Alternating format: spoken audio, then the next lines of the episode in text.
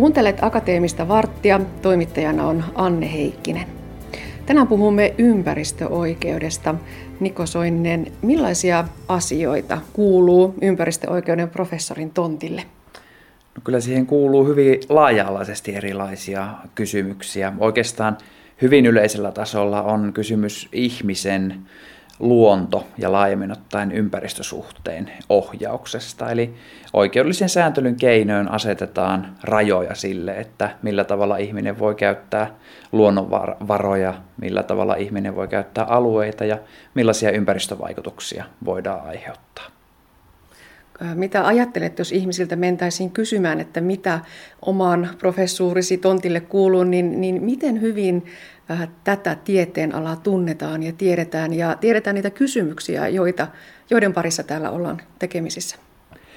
Vaikea suoraan sanoa, mutta eiköhän se tuonne luonnonvarakysymyksiin aika helposti menisi, että metsien käyttö, kaivoshankkeet, biotuotetehtaat ja, ja niin edelleen. Luultavasti ihmisillä on aika hyvä käsitys kuitenkin, että jo, näiden kanssa pelataan. No onko se sitä säätelyä, määräilyä, määrittelyä, kieltämistä, sallimista, mitä kaikkea? No perinteisestihän tämä ympäristöoikeustutkimus on ollut aika paljon sitä, että lainsäädännöllä asetetaan tietyt rajat luonnonvarojen käytölle. Vaikkapa niin, että meillä on lainsäädännössä asetettu lupajärjestelmä, jossa sitten valtion tai kunnan viranomainen tutkii ennalta, että millaisia ympäristövaikutuksia tietystä hankkeesta, vaikkapa nyt biotuotetehtaasta tai kaivoshankkeesta, aiheutuisi ja pyrkii ne sitten siinä luvassa lupamääräyksin rajaamaan lainmukaiselle tasolle. Mutta kyllähän meillä tämä ympäristöoikeuden tutkimuskin on viime vuosina ja vuosikymmeninä laajentunut hurjasti semmoiseen sääntely- ja ohjauskenotutkimukseen, jossa lainsäädäntö on vain yksi keino näiden ympäristöongelmien ratkaisemiseksi. Ja sieltä tulee myöskin taloudelliset ohjauskeinot hyvin nopeasti mukaan kuvaan, eli, eli verotus ja kannustimet ja sitten erilaiset itsesääntelyn ja informaatioohjauksen keinot myöskin. Että miten, millä tavalla saadaan kansalaiset ja yritykset itse ohjautumaan ympäristön kannalta toivottaviin, toivottaviin toimintamalleihin ja lopputuloksiin. Hmm. Sanot tuon sanan ympäristöongelma. Kiteytyykö siihen oikeastaan tämän tieteen alan se keskeisin fokus? Kyllä joo. Että, että kyllä yhteiskunnallisesti, kun tunnistetaan yleensä tieteeseen perustuen, että, että meillä on ympäristön pilaantumista tai ilmastonmuutosta tai monimuotoisuuden heikkenemistä, niin sitten ympäristöoikeuden kentällä ja tämmöisessä sääntely- ja ohjauskeinotutkimuksessa pyritään miettimään, että no, millaisia keinoja olisi puuttua tähän, tähän tunnistettuun ongelmaan. No entä sitten, jos mennään maan rajojen ulkopuolelle, puhutaan globaalista ympäristöoikeustutkimuksesta. Maalikolle tulee mieleen ilmastonmuutoskysymykset, päästökauppa ja niin edelleen. Kuinka lähellä liipataan? No kyllä, siinä liipataan tietysti lähellä, että ilmastonmuutos on yksi aito globaali ongelma, jota, jota säännellään kansainvälisissä sopimuksissa ja sitten sieltä tavallaan tulee myöskin osaksi EU-sääntelyä ja, ja viime kädessä sitten, sitten kansallista sääntelyä. Ja jos ajattelisi sitä kärkikolmikkoa, mikä meillä tällä hetkellä on ympäristöongelmien suhteen, niin kyllä se ilmastonmuutoksen hillintä ja, ja sopeutuminen nousisi sieltä ykkösenä, luonnon monimuotoisuuden heikkeneminen toisena ja laajassa mielessä ymmärretty luonnonvaro, ää, tota, ympäristön pilaantuminen, joka monesti, monesti liippaa sitten luonnonvarojen käyttöä läheltä olisi sitten kolmantena. Ja, ja kaikki nämä on, on sellaisia ongelmia, että niitä säännellään monitasoisesti. Eli, eli kansainvälisen oikeuden piirissä, kansainvälisissä sopimuksissa, EU-tasolla ja myöskin meillä kansallisella tasolla. Ja, ja sitten tietysti mennään sieltä vielä alemmallekin tasolle, että, että säännellään myöskin kunnallisella tasolla. Hmm. Niitä on aika monen häkkyrä, jos miettii vaikkapa kesämökkirakentajaa, joka hakee rakennuslupaa rantasaunalleen ja, ja mennään siitä tosiaan kansainvälisiin päästökauppa-asioihin. No joo, kyllä. Ja, ja tietysti onhan niinkin, että hyvin pienissä yksityiskohtaisissa hankkeissa usein joudutaan keskittymään sit niihin välittömiin ympäristövaikutuksiin, mutta jollakin täytyy olla myöskin kokonaisuudet hallussa. Ja, ja tämän takia tietysti tämä ympäristösääntely ja ohjaus täytyy skaalautua ihan sieltä pienimmästä yksilö, asukas, yritystoimintatasolle aina sitten globaalille tasolle asti, niin että meillä löytyy ohjauskeinoja puuttua siihen ongelmaan sillä tasolla, kun, kun tarvitaan. Yksi omista erityisalueistasi on juuri tämä sopeutuva ympäristösäätely. Mitä se oikein on? No, tämä sopeutuvan sääntelyn ajatus, siihen tiivistyy oikeastaan kolme pointtia. Eli Eli meidän tulisi pystyä ohjaamaan ihmisen kokonaisvaikutusta ympäristöön ensinnäkin. Perinteisesti me ollaan, ja ympäristösääntely on ollut kiinnittynyt, kiinnittänyt huomiota aika pitkälti vaan välittömiin vaikutuksiin, jotka on ajallisesti heti nähtävinä, nähtävissä ja, ja ilmenee aika rajatulla alueella. Ja, ja tästä hyvänä esimerkkinä on se, että meidänkin lupajärjestelmät Suomessa, vaikkapa ympäristölupajärjestelmä, pyrkii kontrolloimaan välittömiä vaikutuksia, joita, joita vaikka pietotettuehtäessä tai, tai kaivoshankkeista aiheutuu, mutta sitten vähänkään välillisemmät vaikutukset jäävät jo sitten sen lupasääntelyn ulkopuolelle. Jos, jos miettii vaikka ympäristölupaa, niin, niin siellä ei lähdetä arvioimaan vaikkapa biotuotetehtaiden kohdalla sit sen raaka-aineen tuottamisen ympäristövaikutuksia, metsien käytön ympäristövaikutuksia, jotka kuitenkin on, on iso osa sitä kokonaisuutta. Ja jollain tavalla meidän täytyy näihin kokonaisvaikutuksiin tulevaisuudessa päästä käsiksi, jos me halutaan yhteiskunnallisesti näitä isoja ympäristöongelmia ratkaista. No sitten tämä kokonaisvaikutusten hallinta taas liittyy hyvin läheisesti tieteellisen tiedon ja yhteiskunnallisen päätöksenteon tämän sääntelyn väliseen kytkökseen. Meillä ei ole mitään mahdollisuutta ymmärtää, että mitä ne kokonaisvaikutukset on ilman, että meillä on viimeisintä tieteellistä tietoa käytettävissä, eikä meillä ole myöskään tietoa vaikuttavista keinoista, jotka, jotka mahdollisesti olisi sitten pur, purisi sen ongelman ratkaisuun. Ja kolmantena koko tämä kokonaisvaikutusten hallinta ja sitten tämä tieteellisen päätöksenteon kytkentä vaatii hyvin monipuolista käsitystä niistä ohjauskeinoista, joilla näihin tavoitteisiin päästään. Että lainsäädäntö ja oikeus yhtenä, mutta myöskin tietysti laajennetaan aika nopeasti sinne taloudellisten ohjauskeinojen ja, ja myöskin itsesääntelyn puolelle. No otetaanko tästä käytännön esimerkki?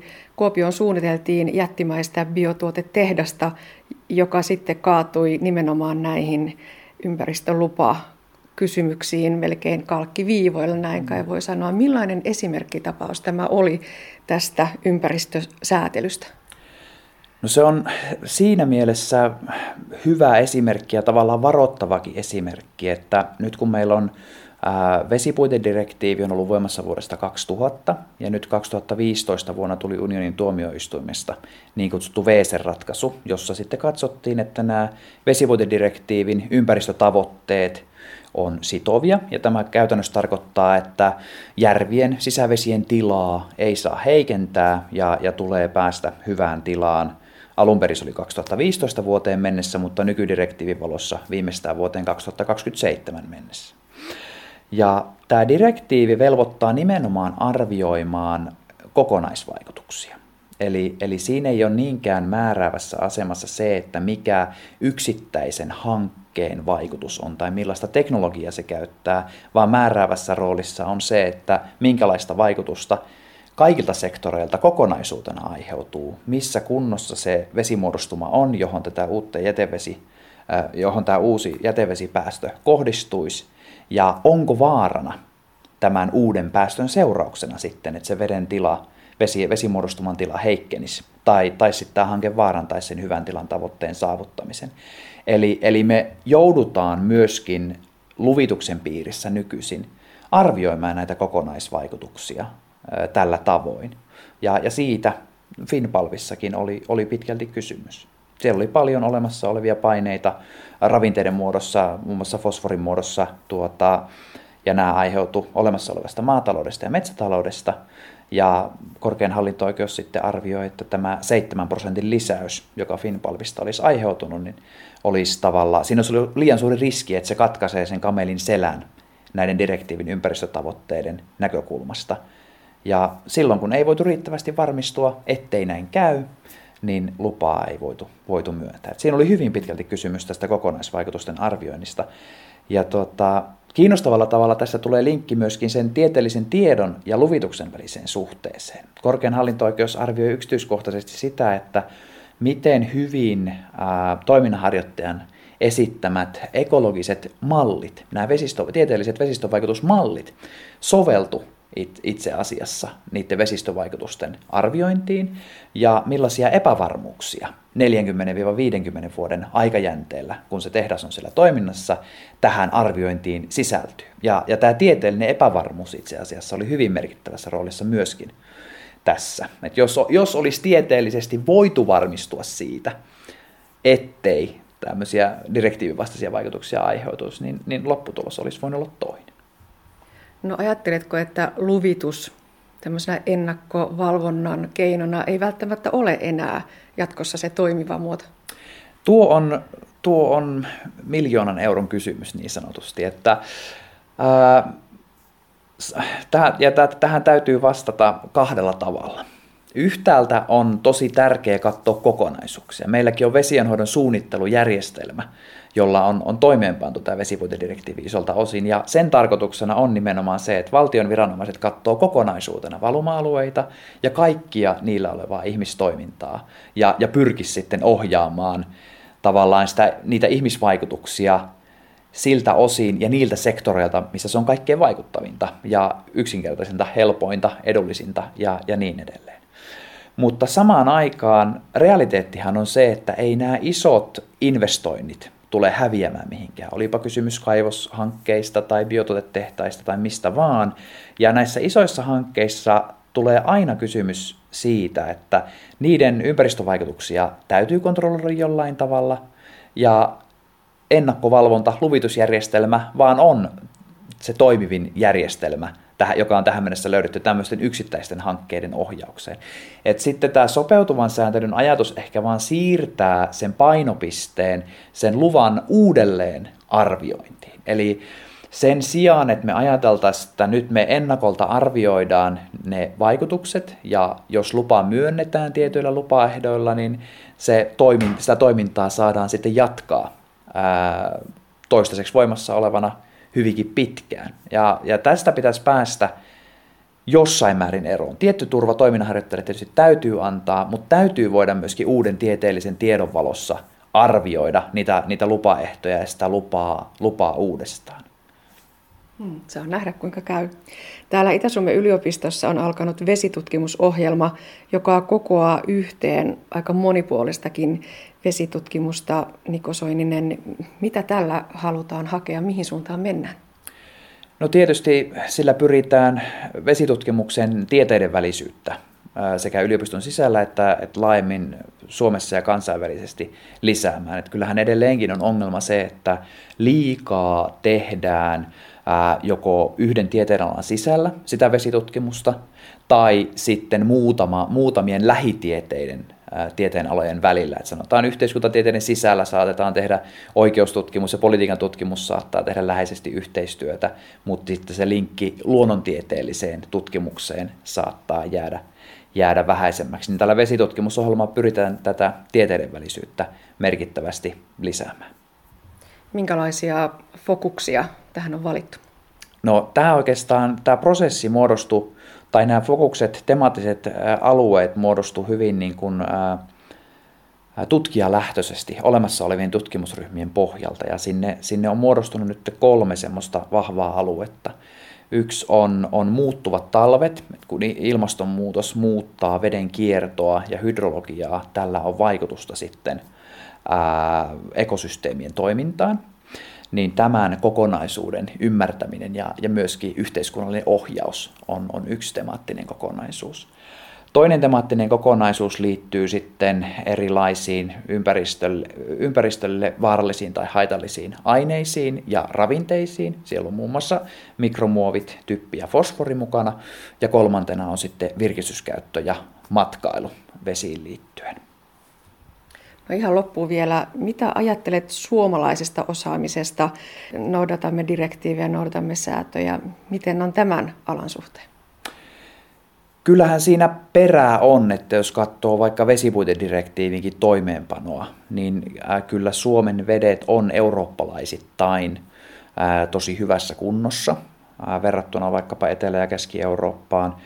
Ja, ja on myöskin niin, tietysti tämä Finpalk-päätöskin sitä ilmentää, että, että Euroopan unionin sääntely otetaan Suomessa vakavasti, niin kuin, niin kuin se tietysti kuuluukin, kuuluukin ottaa. Mutta samaan aikaan täytyy muistaa, että kyllä iso osa meidänkin vesistöistä on edelleenkin heikommassa tilassa kuin mitä, mitä direktiivi edellyttää. Ja kuitenkaan niihin isoihin ja kipeisiin kohteisiin ja sektoreihin ei ole toistaiseksi löytynyt poliittista tahtoa puuttua. Et kyllähän meillä tämä maatalouden vesistövaikutukset ja, ja sitten metsien käyttö, erityisesti suo, suometsien ohitus ja sen vaikutukset sitten vesistöihin, on tämmöisiä isoja, isoja kipu, kipukysymyksiä, joita ei tietysti ole helppo ratkaista, koska siinä puhutaan sitten helposti ruokaturvasta ja energiaturvallisuudesta, luonnonvarojen käytöstä, omaisuuden suojasta, elinkeinon harjoittamisen suojasta ja niin edelleen. Ja tätä joudutaan sitten yhteiskunnallisesti punnitsemaan vaston niitä haitallisia ympäristövaikutuksia, joita tästä toiminnasta aiheutuu. Mutta kyllä se iso kysymys on tulevaisuudessa vesiin liittyen, että et miten näihin merkittäviin, kuormittaviin toimintoihin voidaan vaikuttavasti, tehokkaasti yhteiskunnallisesti puuttua.